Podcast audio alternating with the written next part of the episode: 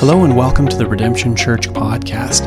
We're a church in Newmarket, Ontario, Canada that exists to glorify God through the fulfillment of the Great Commission in the spirit of the Great Commandment. Thanks for joining us today. Well, it's great to be here with you. Let's get right into it. Uh, we're in Hebrews chapter 12, verses 12 through 17. And so uh, get your Bibles open or your phone into uh, uh that passage, Hebrews 12, 12 to 17. Therefore, lift up your drooping hands and strengthen your weak knees, and make straight paths for your feet, so that what is lame may not be put out of joint, but rather be healed. Strive for peace with everyone and for the holiness without which no one will see the Lord. See to it that no one fails to obtain the grace of God, that no root of bitterness springs up and causes trouble, and by it many become defiled that no one is sexually immoral or unholy, like Esau, who sold his birthright for a single meal. For you know that afterward, when he desired to inherit the blessing, he was rejected, for he found no chance to repent, though he sought it with tears. This message is a soul care message. Are you surprised? You shouldn't be. You shouldn't be. Uh, so, so, the focus of soul care is to bring healing to the soul. In the church, we do that by helping people apply the work of Christ to themselves in salvation, right? We need to be saved. And then walk out their identity in Christ. When you're saved, you become united with Christ, and that is your new identity. You're in Christ. And we, uh, Soul Care helps to walk out our identity in Christ as a child of the living God who indwells us. God is with us, He indwells us. I want to share with you today a surprising means of grace that God uses to care for your soul. But more importantly, I want to encourage you to respond in ways that bring healing. So we start with that question Do you want to be healed?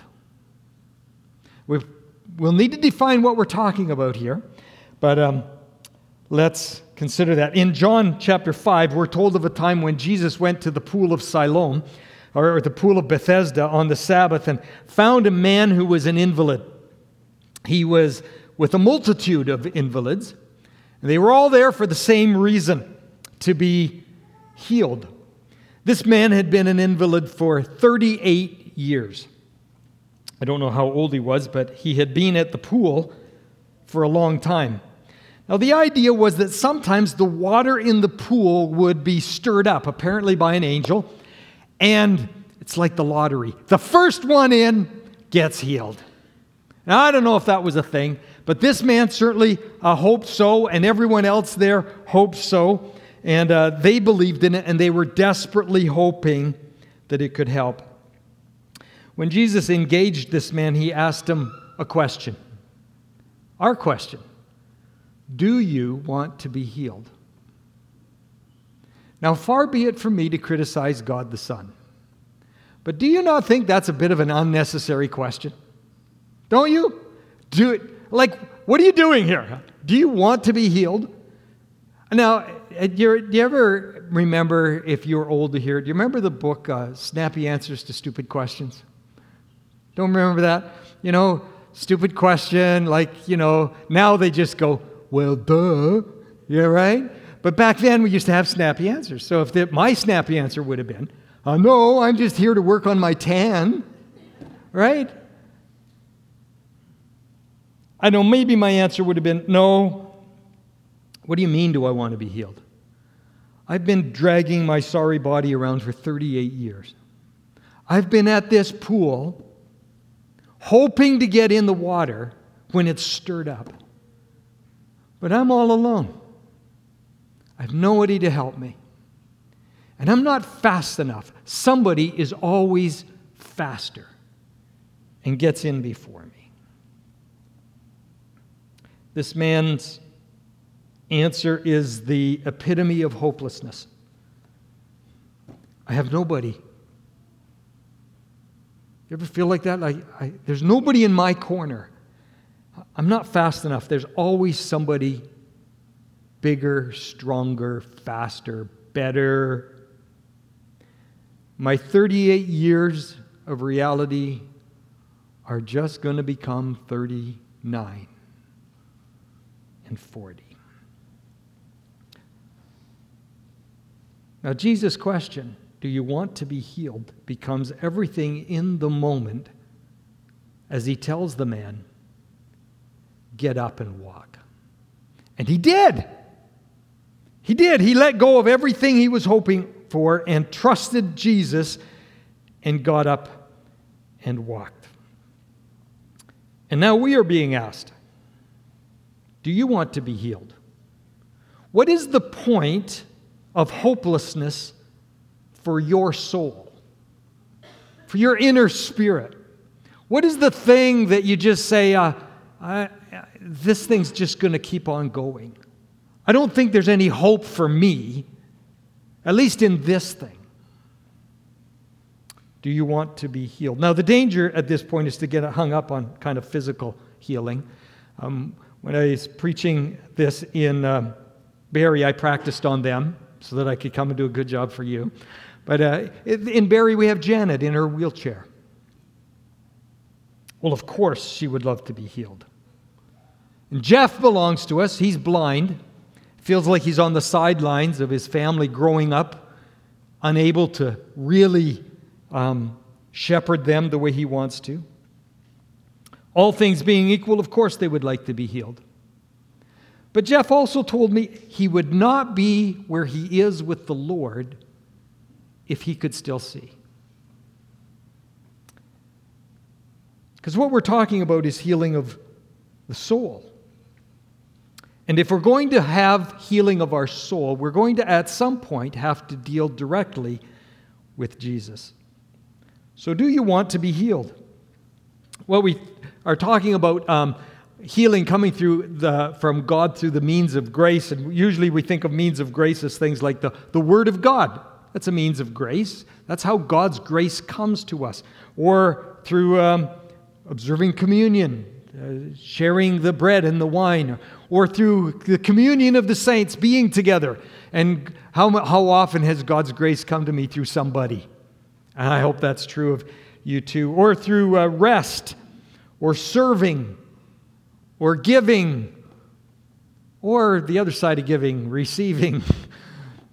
There's a grace in receiving. These are the means of grace, but I want to speak to you about one uh, trials. And so as we begin our passage here, uh, it begins with this word, therefore. Therefore, lift up your drooping hands and strengthen your weak knees. And uh, I'm sure you've heard it said whenever you see therefore in the Bible, look what it's there for. So he's referring to what he's been talking about. And what has he been talking about? Well, uh, chapter 12, just let's stick with the chapter that we're in, verses 1 and 2. He says, There's a great multitude of believers who are witnessing to us about living faithfully. They're not watching us, they're speaking to us.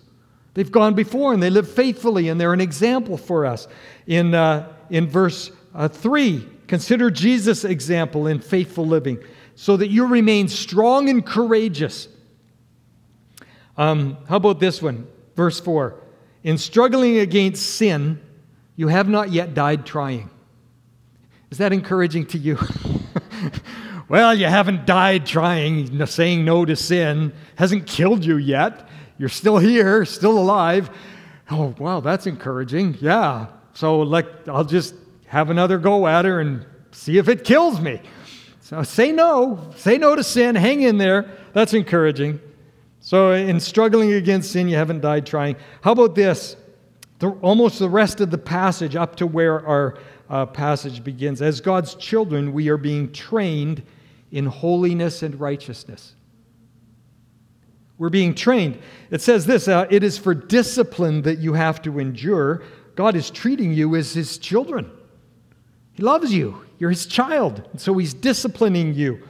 Um, it says about our, um, our earthly fathers, for they disciplined us for a short time as seemed best to them. I'm convinced that my dad's discipline was not always the best. He was a little confused. However, it seemed best to him, and he disciplined me for my good. They disciplined us for our good that we may, oh, He disciplines us for our good, that we may share His holiness. God has a purpose. He wants us to be holy and righteous. For the moment, all discipline seems painful rather than pleasant, but later it yields the peaceful fruit of righteousness to those who have been trained by it. We often think of discipline as only corrective, and much of it is. That's because we're prone to self centeredness and selfishness and sinfulness and fleshliness. We need correction. But it also has this positive ideal of training. The reality is that God saves us in time and space, and He doesn't suspend time or stop the world from turning when He saves us. He doesn't remove us from this fallen world or the effects of sin or the influence of sinful people or just the ongoing troubles and trials of life lived under the curse while we wait for the redemption of all things. But he uses all of it to train us in righteousness. Therefore, strengthen yourselves. Alistair Begg said this in a quote by Jason Keith Allen Christianity is not about how to escape from the difficulties of life, it is about how to face the difficulties of life. And so much of Christianity, honestly, does seem to be hey, we have a ticket out. When Jesus says, no, no, I saved you in it. And this is where I, I want to do my work in you. The world calls this resilience, but it belongs to us as followers of Jesus Christ. God is training us in holiness and righteousness right in the middle of life's trials. This is where He does it. And so healing is found in life's trials. That's where healing comes. It's not, it's not some thing outside of our life that we're hoping all of a sudden one day it'll happen. It, healing is going to happen here. Now, I'm sure you don't want to hear that. I don't want to hear that. I, I, I, I do want to take it out. I don't want to suffer. I don't want hard things. But that's where God is going to work because He doesn't take us out of it, He comes to us in it. I will never leave you or forsake you. So, the healing we're really talking about is a healing of the rift between us and God and living our lives in light of the ultimate goal of dwelling with Him forever. Each of us has to decide if this is, in fact, a worthy goal and our ultimate purpose. So let me ask you do you fit into this narrative of sonship or being a child of God where He is, has saved you and is living in you and is now conforming you through all the things that are happening to you, conforming you to the image of his son? Is that the narrative of your life? Or do you have another narrative? Do you have some other storyline that you're trying to live by? Because the storyline that God has for you is He unites you with His Son by faith and then begins to conform you to be like His Son in the middle of where you are so that one day you can be with Him where He is. And do I have to decide is that really where, where my life is going? I remember when I faced that choice. I was 18 years old and I had just moved away. My parents were in British Columbia and I was in Ontario. And I was 17 years old and I could do anything I wanted now. And so I started. And one day my cousin was coming to pick me up because we were going to go drinking and picking up girls and things. That never happened. The drinking happened. The other stuff, no, never happened. And I was waiting for him to pick me up, and I stepped out on the doorstep, and God was waiting for me there. Because I belonged to Him. I had committed my life to Him as a, a young person. I knew He was my Savior, and I, I was standing on the doorstep, and God tapped me on the shoulder. And I thought, you know what? If I'm going to go drinking with my cousin and live in this style, I should just stop saying I believe all that Jesus stuff. But I do believe. I do believe that God saved me. And if I really believe that, then I should stop living this way. So when my cousin pulled up, I jumped in his car and I said, Hey, I got to tell you something. You know, years ago I gave my life to Christ and, and I need to live for Him, and so I can't go drinking with you anymore. And he said, Wow, that's great. Get out. So I got out of his car and I didn't ever probably see him again. And I started living for Jesus because he saved me. I belong to him. And the narrative of my life has to conform to what God is doing in me. And we have that, we have that choice actually every day, don't we? Am I going to live my life today in the narrative that I belong to God and He lives in me? And all the stuff that's happening to me, He wants to use to train me to be like His Son. That's where we're living. So, healing is found in life's trials, healing is found in weakness. The picture here is of weariness, drooping hands, and weak knees. Uh, a, a uh, feet that are out of joint. We're told to strengthen ourselves. The picture here is athletic in nature. You can almost picture somebody who's just like, maybe they're running, you know, like if I run down the block, this is me. I can't breathe. I have no air. As a matter of fact, Awana almost killed me. They have a thing at Awana called Party with the Pastors. And the pastors come and they get playing with the kids and we do their games. Only, like, the pastors had to do every game. And uh, they have this game where they, the person runs down and gets the next person and they come back. Now, the game is supposed to be that person then runs and gets the next one, and then that one gets the next one, and, and you just like everybody just runs. Oh, no, no. The pastor is going to go get that next one, and the next one, and the next one, and the next one. And I'm telling you, after the, about the eighth kid, I was not running. I looked like this drooping hands, weak knees, uh, no air, gray. Literally, I was gray. No, no uh, oxygen left in my system. So they said, um, maybe you better sit down. And so I said, yeah, that's a good idea.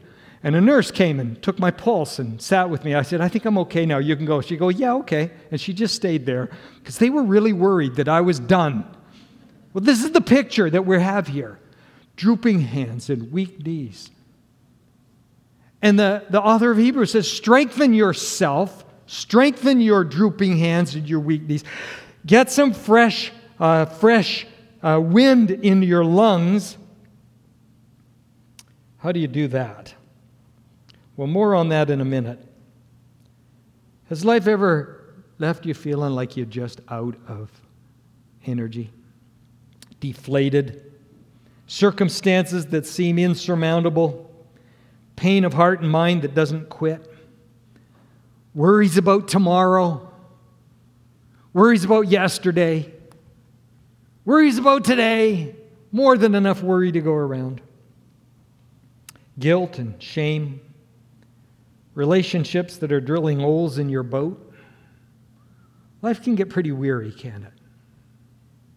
Do you know somebody that's just weary of life? Healing happens here because this is where healing is needed. I need, I need some air, Lord. I need some, some energy for my arms. I need some strengthening for my legs to be able to just take another step. Sometimes our reality looks like it's just going to get longer. We need a better plan. Another picture here is of our own disability. Make straight paths for your feet so that what is lame may not be put out of joint, but rather be healed. What is lame? We all limp. If you're young and you don't limp yet, you will. The author here assumes that we all have some kind of a lameness. That's kind of disappointing, isn't it? We'll have a crookedness in our character. We have misbeliefs that would explain our behaviors if I could just figure them out. Uh, counseling can help with that. We have traumas that haunt us in the night and sometimes even chase us down during the day. We have experiences that have shaped us. Often, when we were young and impressionable and moldable, something was pressed into our spirit that has given us a permanent kind of a look or bent or response. Sometimes we carry shame for what we've done or failed to do. Sometimes we carry shame for what somebody else did. Sometimes we just simply face the realities of life that we're not big enough. We're not strong enough. We're not fast enough or smart enough or good enough all the time, or even some of the time. And some of us feel like we're never that any of the time. Do you feel that way? Well, that's not a bad thing because um, Jen Pollock Michel says, when we come to God, the only thing we need is neediness. Because we really have nothing else that He can use. So we're needy people. Healing is found in the midst of weakness because that is where healing is needed. So let me ask you we ask, do you want healing? Uh, where do you need healing? Now, maybe you know exactly where you need healing. Maybe you're quite upfront with it and you'll tell anybody at all. This is where I need healing. I'm just like, this is me. Take me as, you, as I am. Maybe you know you need healing, but it's like a horsefly. You know it's there, but you can never ever quite catch it. Or maybe, maybe the healing you need is the monster under your bed and you're not going to look at that no way. So, where do you need healing? Healing is found in our weakness because that's where we need it. So, the picture here is related to lameness. So, think, you know, broken toe, twisted ankle, pulled hamstring, maybe shattered leg. How do you treat these ailments? Well, remember, we're talking about the soul. So here is our response of faith to this surprising means of grace in our lives, the trials of life. Healing is found in our choices. Uh, the author says, Make straight paths for your feet to stop what is lame from being put out of joint or made worse. We are to make straight paths for our feet. What is this talking about? This is again an athletic uh, picture. And so we're talking about running a race. Uh, stay in your lane. Or maybe it's better, like it's not the 440, it's the cross country. I ran cross country when I was in high school. They made us. I had no idea where we were going. I got lost and went home. No, that's not what happened. But when you're running the cross country, it's different than just running around a track. You have to really be careful where you're putting your feet. You have to watch uh, what's happening because it would be very easy.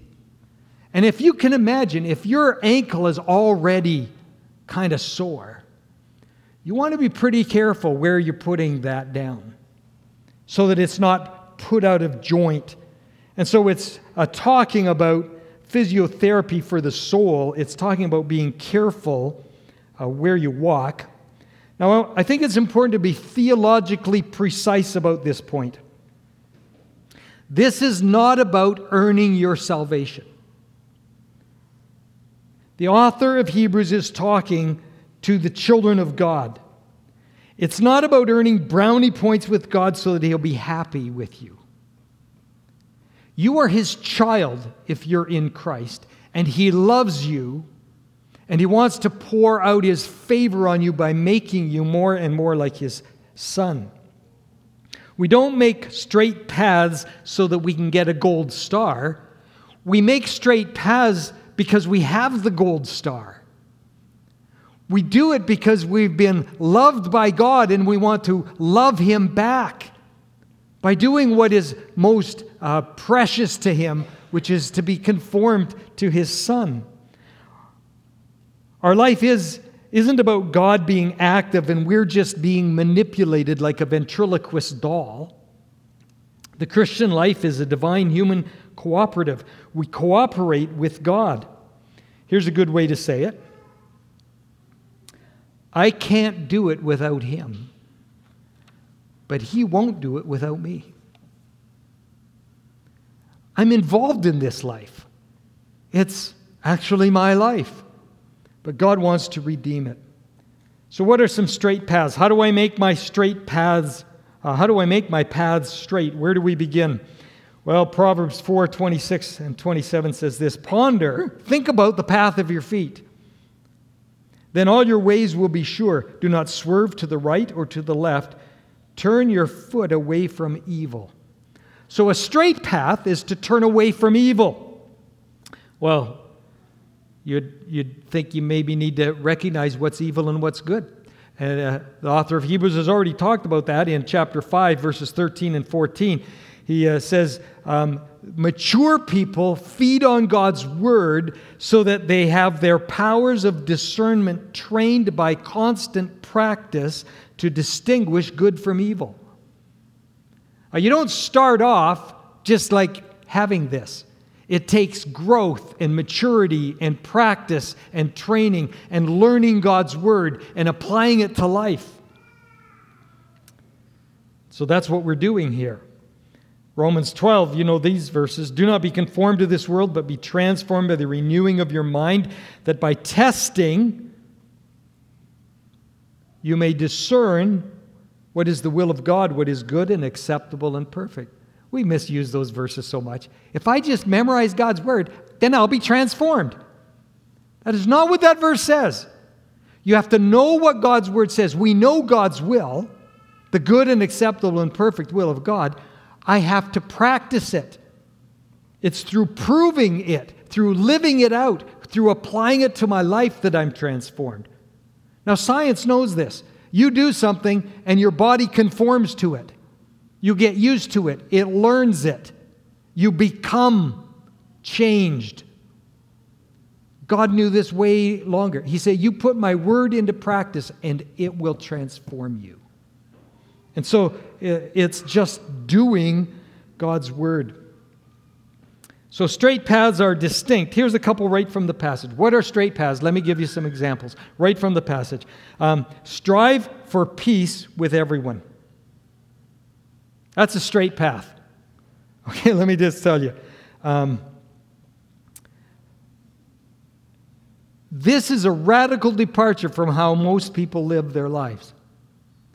Most people are not striving for peace with everyone. As a matter of fact, most of them are doing the opposite. In your face!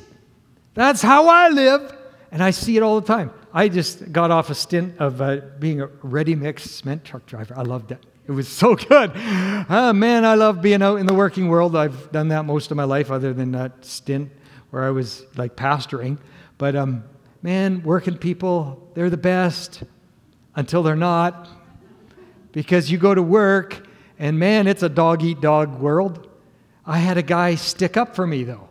Remember that? When he stuck up for me? And he said, Hey, when you pulled in the yard, that other guy was hiding his truck up behind, and uh, you took the load that should have been his. That was really wrong of him.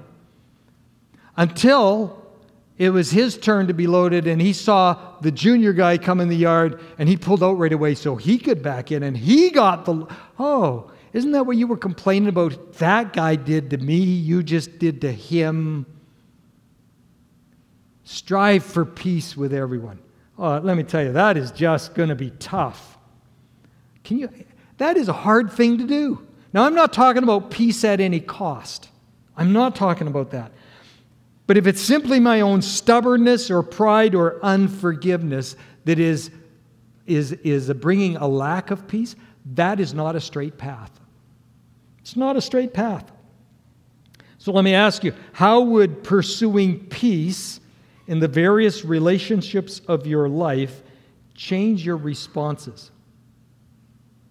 If in the middle of this thing with that guy or that girl, if in the middle of it I was pursuing, striving for peace, how would that change my response?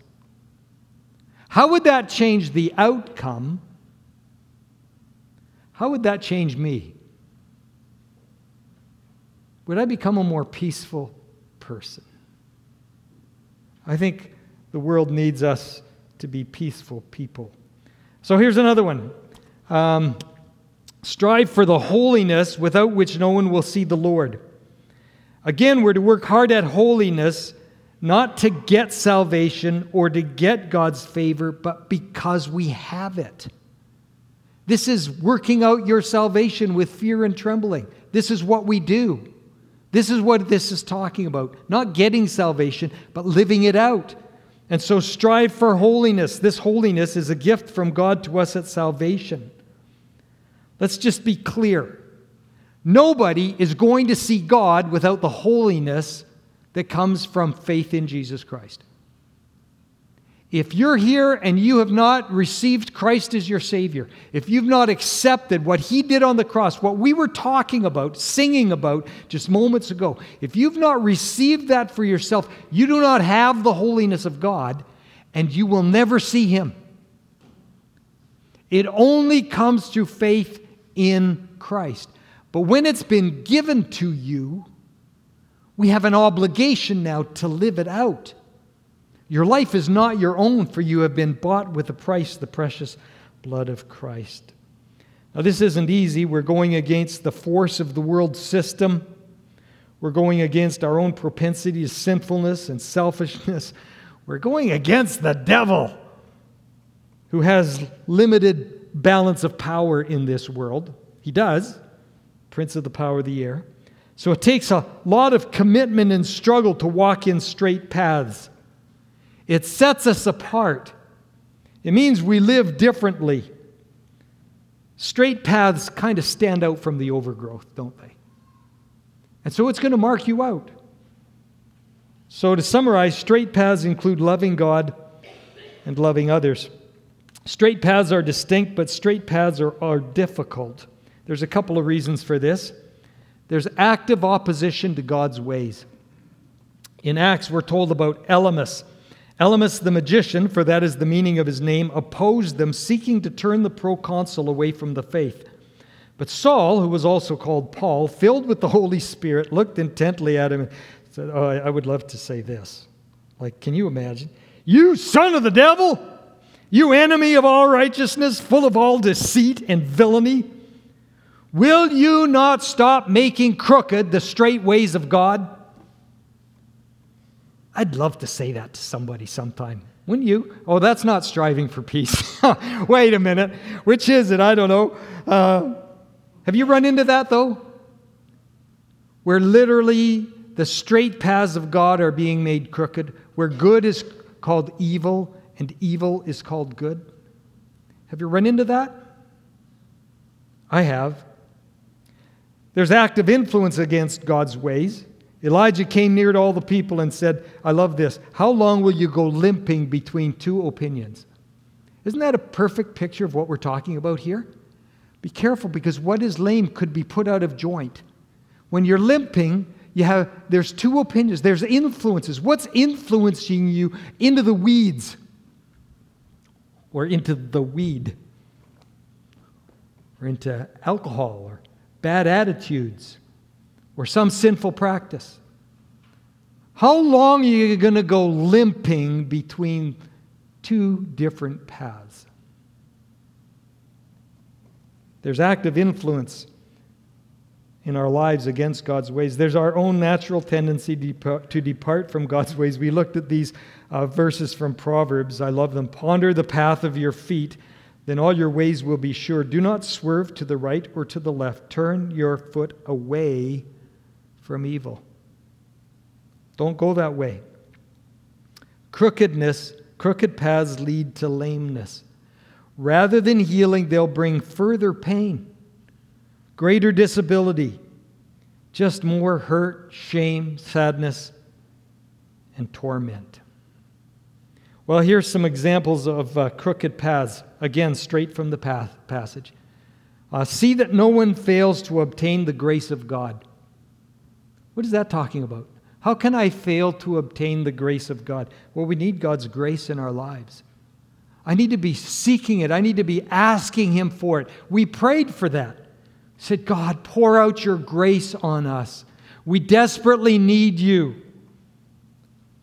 Failing to obtain the grace of God is marked by a lack of humility and a lack of thankfulness. Essentially, it's a failure to live out our identity in Christ and it's seeking to find satisfaction in something else. It's forgetting what God has given us and is focusing on what we think we haven't had or what God owes us. And out of that, a root of bitterness springs up when, I, when I'm unthankful to God, I get bitter about what I don't have or what somebody else has, and then it begins to defile everybody around me. So that's a crooked path. Well, here's one see to it that no one is sexually immoral.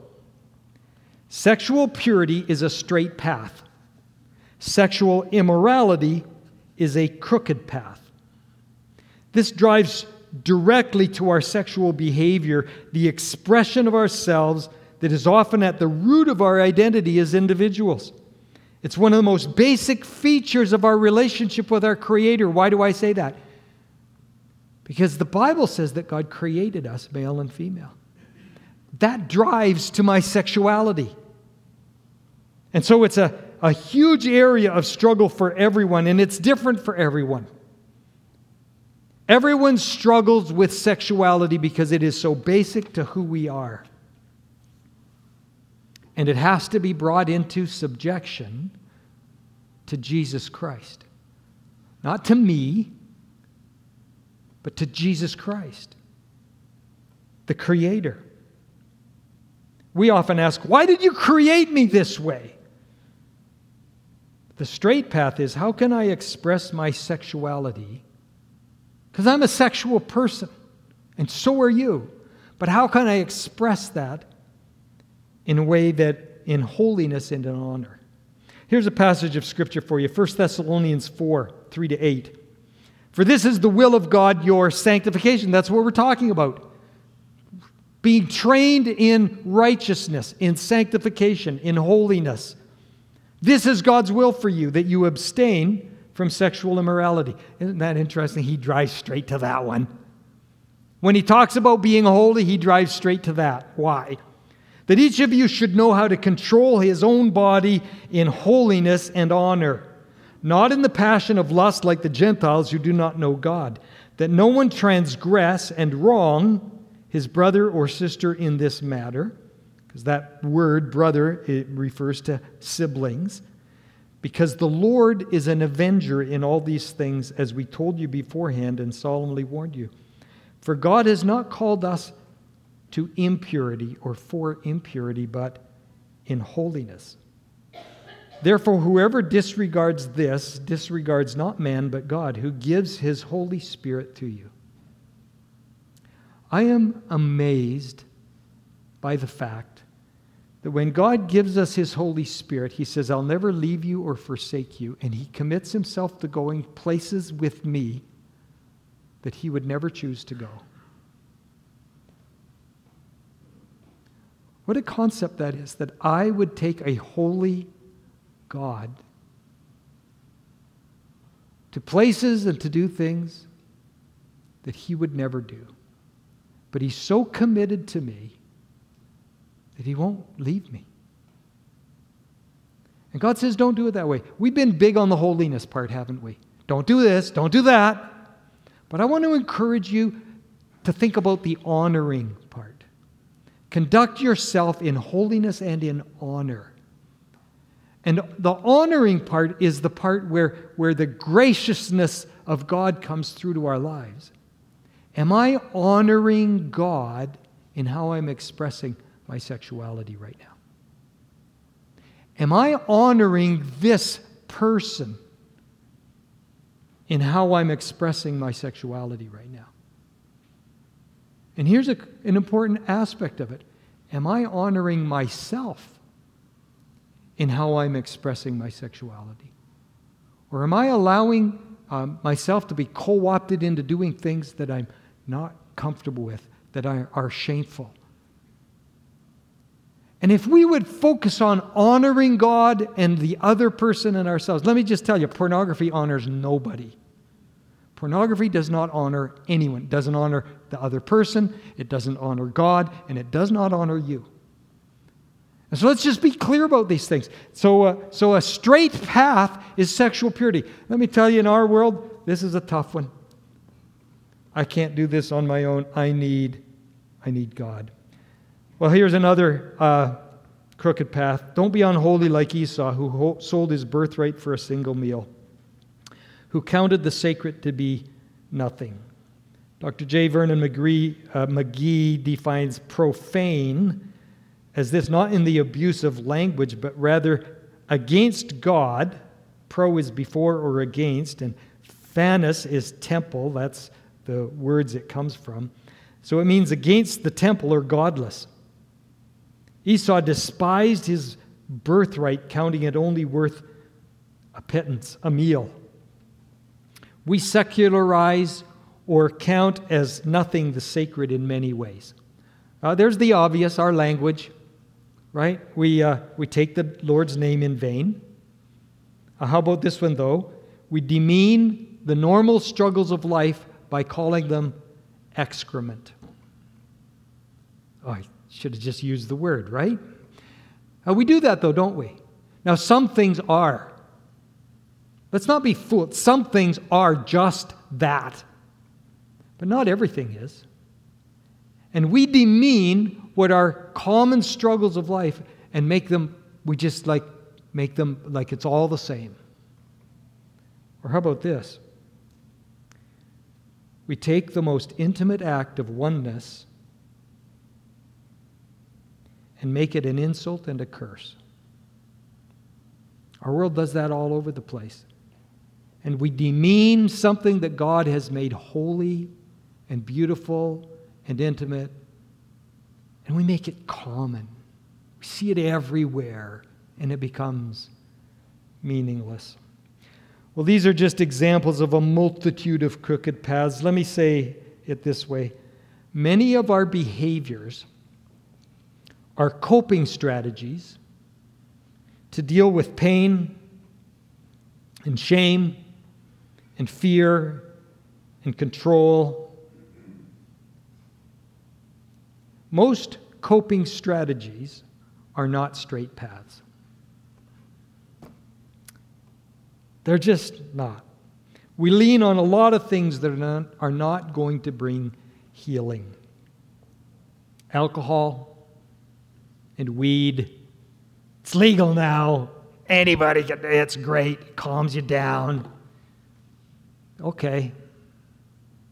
Cigarettes, nicotine hit, coffee to pick me up, guilty. Having stuff.